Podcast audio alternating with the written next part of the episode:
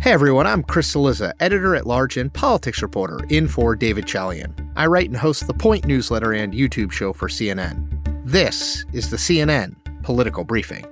Here's what you need to know in politics for Wednesday, January the 26th. After almost three decades on the bench, Supreme Court Justice Stephen Breyer plans to retire. Sources tell CNN that Breyer plans to formally announce his retirement at a White House event as soon as tomorrow. The president very much wanted Breyer to have the first official word on his retirement when he was asked about it today. Take a listen. There has been no announcement from Justice Breyer. Let him make whatever statement he's going to make, and I'll be happy to talk about it later.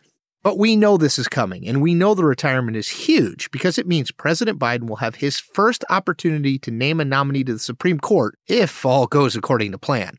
Breyer has faced massive pressure in recent years from the liberal left, which has urged him to leave the court while Joe Biden still has a clear path to replace him. So, just for some context here, the court currently has six conservative justices and three liberal justices. Because it's almost certain Joe Biden will choose a liberal to replace Breyer, the new pick will not fundamentally change the balance of the court. However, Biden's pick will likely be much younger than Breyer, meaning they could serve on the court for decades and decades to come. The news of Breyer's retirement comes as the court's conservative majority has flexed its muscles in a huge term thus far. The court has already heard a case that could overturn Roe v. Wade and another that could expand gun rights. Breyer is expected to stay on until the end of the term and a replacement is confirmed.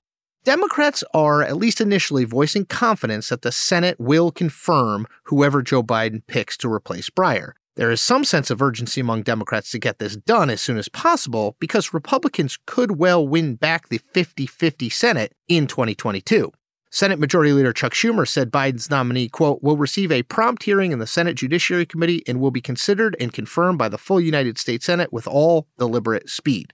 Mitch McConnell, the Republican Senate leader, said back in June that he wouldn't allow President Biden to fill a Supreme Court vacancy if one were to arise before the 2024 election, if that is, Republicans won control of the Senate in 2022. So there's a reason for the urgency from Democrats. And that strategy is similar to the one McConnell followed in 2016 when President Barack Obama was in office. He's argued because there's an upcoming presidential election, voters should get a say before that president gets to make an appointment. We, of course, know how that one turned out. President Donald Trump won and nominated conservative Justice Neil Gorsuch to the court, who was confirmed by the Republican controlled Senate. But when Justice Ruth Bader Ginsburg died in 2020, where Joe Biden was the Democratic nominee for president, McConnell changed his tune, rushing the nomination of Judge Amy Coney Barrett to the bench. So he seemed to have ditched his whole voters should decide argument to squeeze in another conservative justice when the opportunity arose. Elections have consequences, and that is most evident when it comes to fulfilling vacancies on the Supreme Court. Want to know who said that in response to today's retirement news? Republican Senator Lindsey Graham. That's right, longtime Trump ally, but someone who has voted for Democratic nominees in the past. Now, on the campaign trail, Biden had vowed that he would fill a potential Supreme Court vacancy with an African American woman. Here's Biden during a 2020 debate.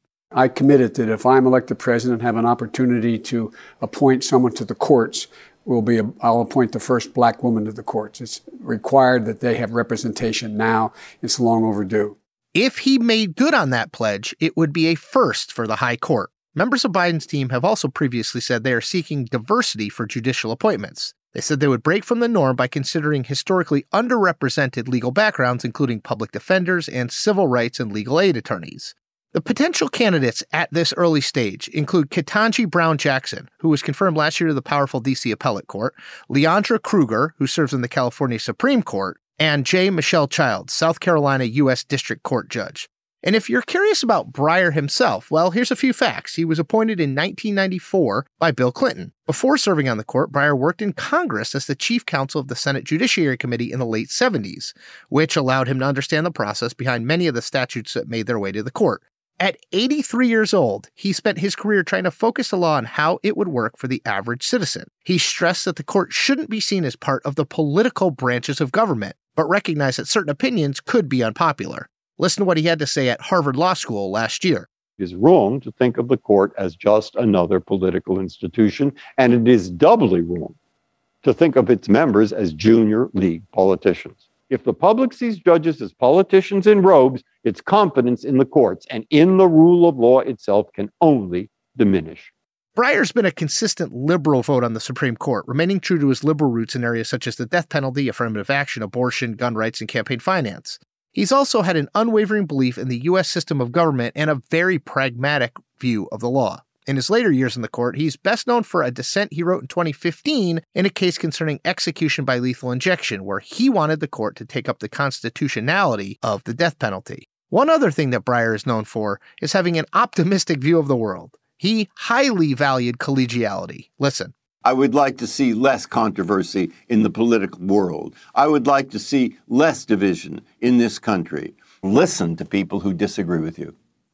And if you listen long enough, you'll find on something they agree with you. So, he's part of that same generation that President Biden is from, where he cares about being friends with colleagues, even though he might disagree with them politically. Biden and Breyer have had a 40 year friendship themselves, and the president is expected to speak on that friendship tomorrow.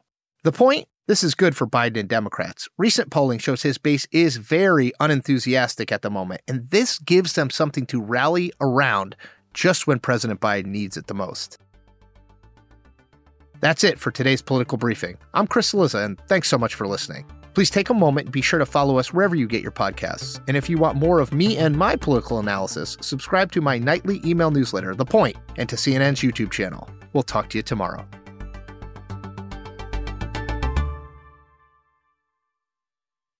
When you work, you work next level. When you play, you play next level. And when it's time to sleep, Sleep Number smart beds are designed to embrace your uniqueness, providing you with high-quality sleep every night. Sleep next level. JD Power ranks Sleep Number number 1 in customer satisfaction with mattresses purchased in-store. And now, the Queen Sleep Number C4 smart bed is only $1,599. Save $300 for a limited time, only at Sleep Number stores or sleepnumber.com. Prices higher in Alaska and Hawaii.